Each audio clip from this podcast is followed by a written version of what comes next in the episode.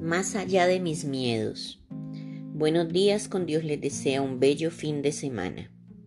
El temor a ciertas cosas que pueden afectar nuestra vida no nos permite enfrentarnos a esos temores con los cuales vivimos. En cada persona son muy variados. Algunos le temen a la oscuridad, otros a la muerte, otros a los ríos, al agua, a las alturas, a los aviones, a la soledad, en fin, a un sinnúmero de situaciones que en algún momento de sus vidas los han marcado. Siempre hay algo a lo que le tememos, aun si no lo hemos descubierto. A muchos les cuesta aceptar o lidiar con sus temores. Esto no es algo que sea fácil de hacer. A veces preferimos escapar de ellos que tomar conciencia del por qué le tememos a algo. Y así vamos permitiendo que esto nos afecte más de lo que en realidad nos debe afectar. Todos los miedos tienen una razón de ser. Unos se forman en la niñez con castigos o sustos que les hacían pasar para reprenderlos o corregirlos.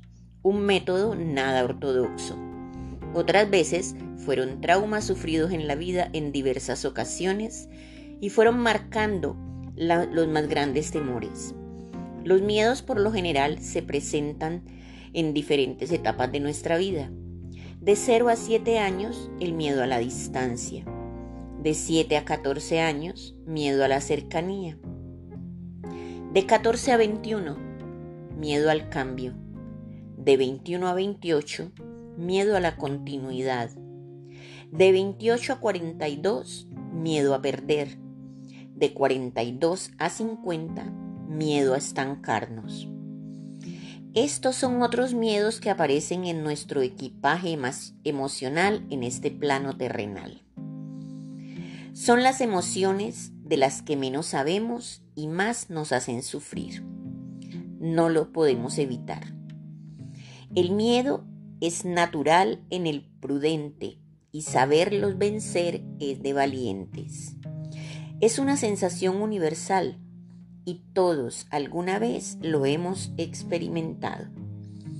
Se caracteriza por una sensación de angustia que se produce frente a una amenaza.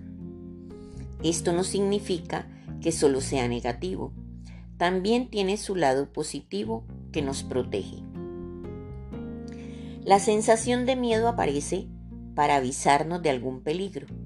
Esto hace que nos pongamos alerta a enfrentar la situación. Pensemos un poco en esto. Solo una cosa vuelve un sueño imposible, el miedo a fracasar.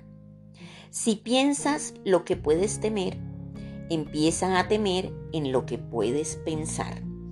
Que el Señor les regale un bello día, les desea su amiga Saide Naufal.